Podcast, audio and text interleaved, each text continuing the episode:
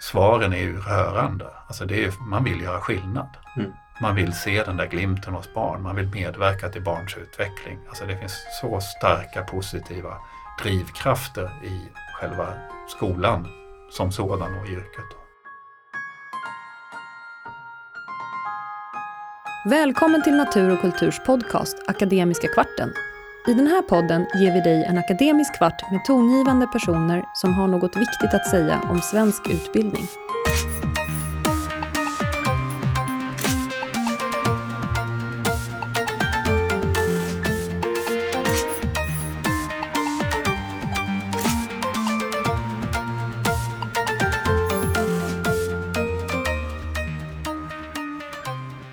Jag heter Niklas Gårdfeldt Livi och är utgivningschef för pedagogisk litteratur på Natur och kultur. I det här avsnittet träffar jag Per Kornhall, tongivande skoldebattör och författare. Idag sitter vi på Karlavägen i Stockholm på Natur och kultur och vi ska träffa ingen mindre än Per Kornhall. Eh, skoldebattör, forskare och konsult och mycket annat.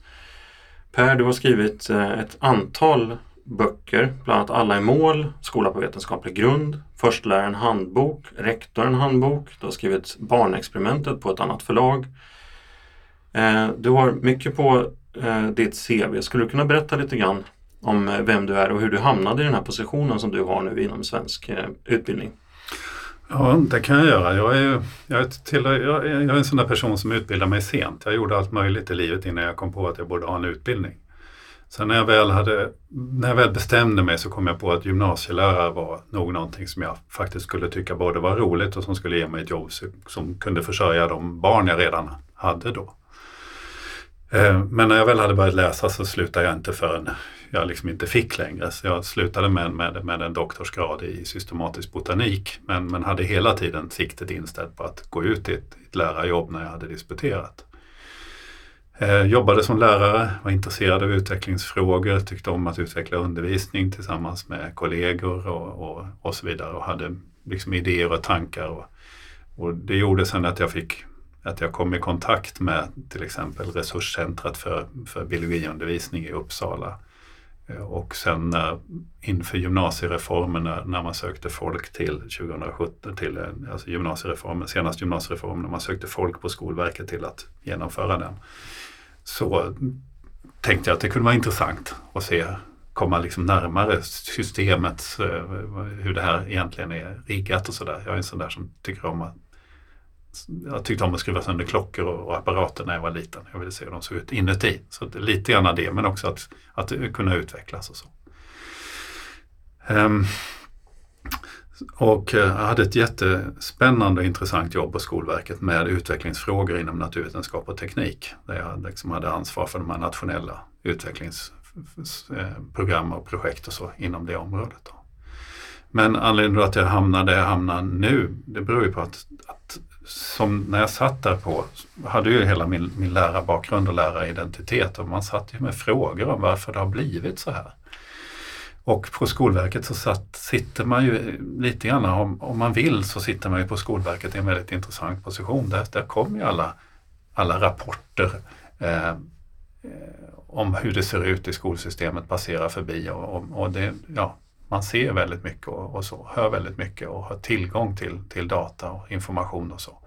Så jag började, och då började jag liksom bli nyfiken på, men hur har det blivit så här? Alltså en anledning var ju de, de då, redan då, det här pratar vi 2010, 2009, 2010, så var ju de här indikationerna på sjunkande resultat i matematik och naturvetenskap var ju väldigt påtagliga och tydliga. Den kommande lärarbristen började också bli tydlig. Eh, och så började jag fundera på hur har det blivit så här? Eh, och det var en lite skrämmande resa som jag gjorde. För jag började då leta i utredningar, försöka att, hur kunde det vara så att vi hamnade i det här skolsystemet vi hamnade i? Vad, vad var grunden till kommunaliseringen, till friskoledebatten, till friskolepropositionen? Vad, vad, hur gick det här till egentligen? Hur har vi hamnat här? Och det var, det var helt enkelt, jag tycker faktiskt att det var, det var skrämmande och det var därför också i, i barnexperimentet som jag hamnade i de här liksom delarna i den boken. Där, den ena det är, liksom, eh, det är vanmakt uttryckte jag det som. eh, är en av delarna. Därför att den här känslan av att man, har, att man tar ett faktiskt då väldigt modernt och välfungerande skolsystem eh, och bara förändra det därför att man får lite, man får lite idéer, alltså ideologiskt grundade idéer. Man ger sig på någonting stort, komplext, välfungerande, en central institution i samhället och för samhällsbyggandet. Alltså det är, skolan är ju, är ju central för hur vi gestaltar samhället och hur barn eh, eh ska, ska förstå och få de kunskaper de behöver men också de värderingar de behöver och så vidare. Och så hanterar man den så släpphänt som vi gjorde i svensk reformhistoria, det gav mig en rädsla. Att se att till exempel den här friskolepropositionen som har lett till skolpengssystemet, till hela marknadstänket i, i svensk skola. Att se hur den bara togs fram snabbt på utbildningsdepartementet under en höst. Det finns ingen utredning, det finns ingen bakgrundsinformation, det finns ingen konsekvensbeskrivning.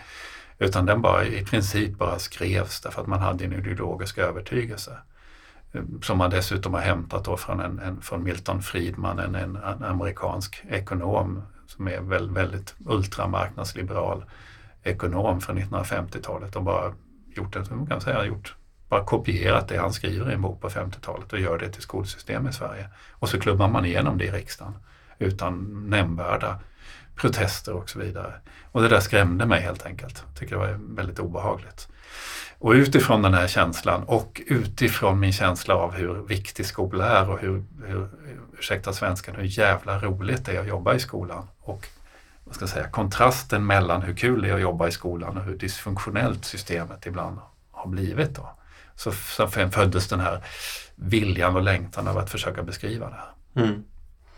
Men som, jag tycker alltid att du har någon slags väldigt eh, kontrollerad ilska i grunden i mycket av det som du skriver och pratar om. Eh, som är konstruktiv i grunden som jag upplever det.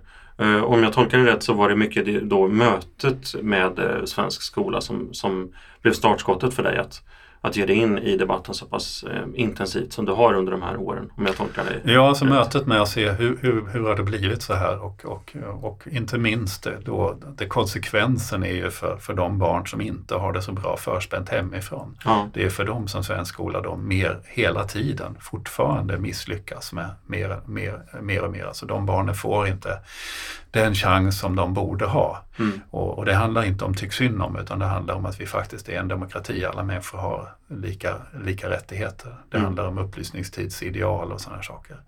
Och egentligen har det, om vi tittar tillbaka i min familj, så har det sin grund i, i familjehistoria och sånt. En, en farfar som, som kunde bli ögonläkare fast han var uppfödd, var en ensamstående mamma i Haga, Göteborg och, och svalt som barn. Så kunde han på grund av ett fungerande skolsystem faktiskt bli en respekterad och, och omtyckt ögonläkare i Halmstad. Mm. Och, och, så, göra den här typen av klassresor. Och att, då, mm. att vi då bygger ett skolsystem som mer hindrar den typen av klassresor tycker jag är, är faktiskt är stötande. Så det finns, det finns en ilska, det finns liksom en upprördhet över sakers tillstånd då, eh, i det samtidigt som, som det är, är balanseras i någon mening för mig själv då av, av det här att det är så fascinerande med skola och utbildning. Mm. Och den här drivkraften som man ju också ser, om jag menar, frågar nyutexade eller, eller blivande lärare, varför valde du det här yrket? Så, så är ju svaren är ju rörande. Alltså det är, man vill göra skillnad. Mm. Man vill se den där glimten hos barn, man vill medverka till barns utveckling. Alltså det finns så starka positiva drivkrafter i själva skolan som sådan och yrket. Mm.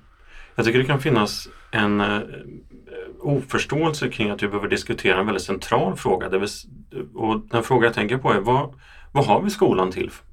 Vad, vad är den till för? Ja. Vad går den här enormt stora apparaten ut på? Mm. Jag tycker att, och att vi inte ställer oss den frågan är också det som ibland, kan jag uppleva det som, möjliggör att man kan komma med väldigt svepande, slarvigt eh, formulerade eh, reformer och visioner som, som trasar sönder saker som är väldigt svåra att reparera i efterhand. Mm. Eh, så om, om jag skulle vara så obekväm så jag ställer den frågan till dig då, vad, vad har vi skolan till? Vi har skolan, och då, då ska jag vara så här eh, svara med, med, med, med, den holländska utbildningsfilosofen Gert Biestas svar. Vi har skolan för tre saker. Eh, och det ena är kunskaper, alltså de kunskaper vi behöver. Vi behöver kunna räkna, vi behöver veta hur saker och ting, alltså vissa saker. Eh, också behöver vi, och till det kunskapsuppdraget hör också att i någon mening så har skolan för vissa yrken en sorterande funktion. Det kommer vi inte undan. Vill du bli läkare så har vi ett, liksom en sorteringsmekanism. Har du den här typen av betyg? Det finns där.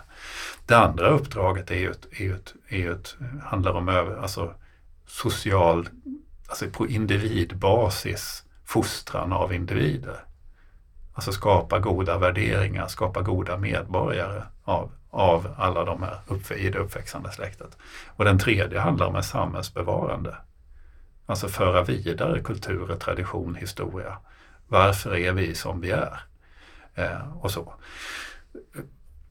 Så det, det liksom är för att, och i, i grunden så, så är det att vi, vi faktiskt tänker oss att alla medborgare är lika mycket värda. Och i det här samhället så måste vi, om vi menar att alla människor, vilket vi är, är en central del av vår demokrati, att alla människor ska kunna bestämma om, om till exempel riksdag, i riksdagsval, alla människors röst är lika mycket värd. Ja då måste på något vis alla människor hamna på någorlunda samma nivå för att kunna föra ett samtal i, i, i, i demokratin. Då. Annars så, så, så fungerar inte demokratin. Mm. Och då, om jag får glida lite mellan det som vi pratar om då.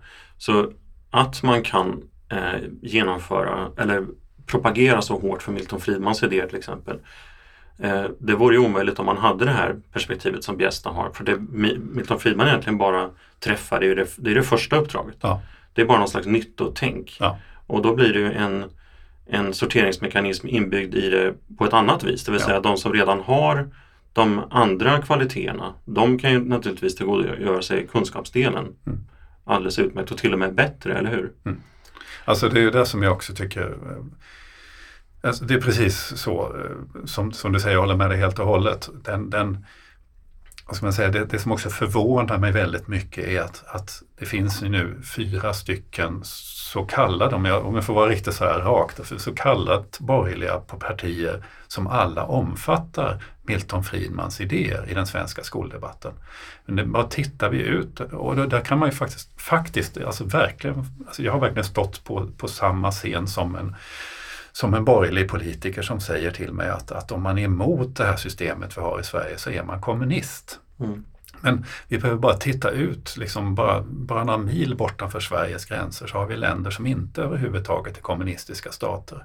Men som där man inte uppfattar vårat system, alltså den här polariteten vi har skapat i Sverige kring det här, att, att det är borgerligt att tro på Milton Friedman. Eh, Medan det är bara socialistiskt att inte tro på Milton Friedman. Alltså den dualiteten finns ju ingen annanstans. Eh, var, tog liberalernas socialliberala tradition, skolbyggande tradition vägen? Och, och så vidare. Centern som har, och, och så att säga, som har medverkat till de här skolreformerna på, som byggde upp det svenska skolsystemet, vart tog de vägen? Mm. Och så vidare. Alltså, det här handlar just om att se skolan som en viktig demokratisk institution och vad behöver vi ha för pusselbitar i det? Det är ingen, ingen höger-vänster-fråga. Det är väldigt, väldigt störande. Och det är, det är också baserat på att man faktiskt inte diskuterar vad skolan är till för. Mm. Det är därför man i många länder, är, eller alla länder utom Sverige, är oerhört rädd för att släppa in till exempel aktiebolag och den typen av eh, mekanismer i sina skolsystem. Därför att skolan är samhällets funktion, inte en marknad och så vidare. Och, så vidare. Mm. och för att komplicera och nyansera den problematiken eh, huruvida det är en höger-vänster-fråga så skulle jag vilja eh, ta upp eh, dels att de gröna står bakom friskolereformen i Sverige.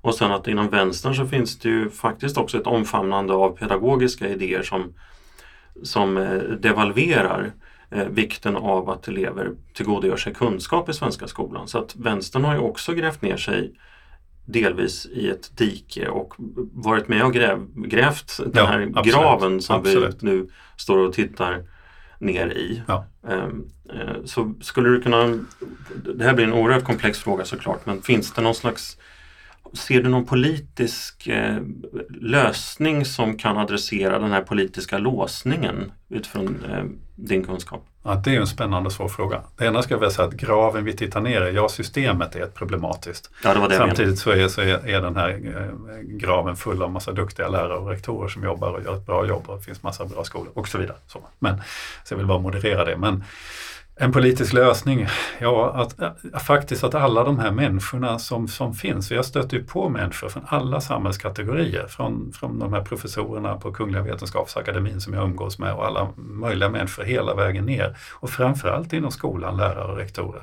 Människor som, som är på alla, alltså som politiskt sett står på alla sidor, om vi säger så, men som alla är eniga om att det här systemet inte fungerar och att vi har genuina problem i systemet. Att kombinationen med, med skolval tillsammans med skolpeng och, och, och vinstintressen och hur det här river och sliter i, i, i systemen. Och ovanpå det att vi faktiskt har ett, ett av de mest genomgripande, om vi bortser från den sidan av saken så har vi också ett genom, alltså vi har en, en New Public Management styrning av svensk skola som också är extrem med, med våra individuella lönesättningar, med men den här övertron på nationella prov och kriterier och målstyrning istället för regelstyrning och så vidare, det är ett helt komplex här.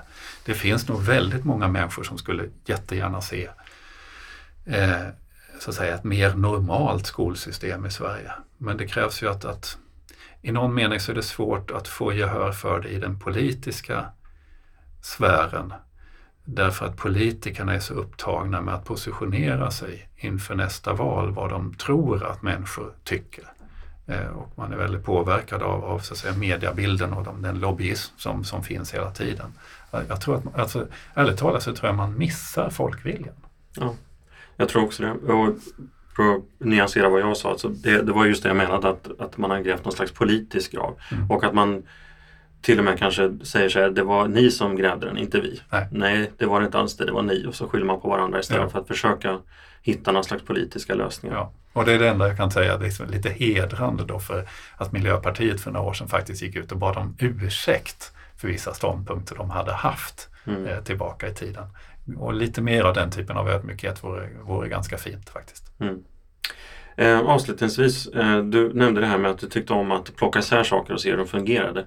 Eh, en sak som många inte känner till om dig tror jag, det är att du har en eh, hemlighet i ditt garage hemma. Skulle du kunna berätta? Ja, just nu är jag väldigt ofta väldigt smutsig om händerna och jag pendlar mellan hopp och förtvivlan. Jag har tagit mig på att jag har köpt en, en, en Triumph, en gammal engelsk eh, sportbil, en Triumph Spitfire från 1971 som är eh, som jag då plockar sönder i, i dess beståndsdelar för alltså en total renovering och det är mycket rost som ska lagas och plåtar som ska böjas just nu för att få ordning på karossen och sånt där. Jag, jag tycker det är hemskt roligt. Eh, som kontrast mot den här intellektuella verksamheten som jag håller på med annars så, så har jag, eh, har otroligt avkopplande med, med den här typen av, av praktisk problemlösning som det innebär att få rätt sida på, på på den här fantastiska byggkvaliteten som engelska sportbilar innebar. Mm. Just det. Och då får vi hoppas att du lyckas med det och att du lyckas med ditt viktiga arbete kring jo. svensk utbildning. Tack. Per Kornald, tusen tack för att du kom hit. Tack.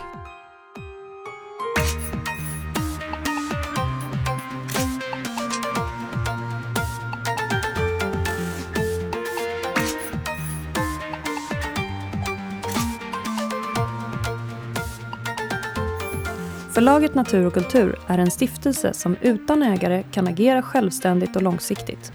Vårt mål är att genom stöd, inspiration, utbildning och bildning verka för tolerans, humanism och demokrati.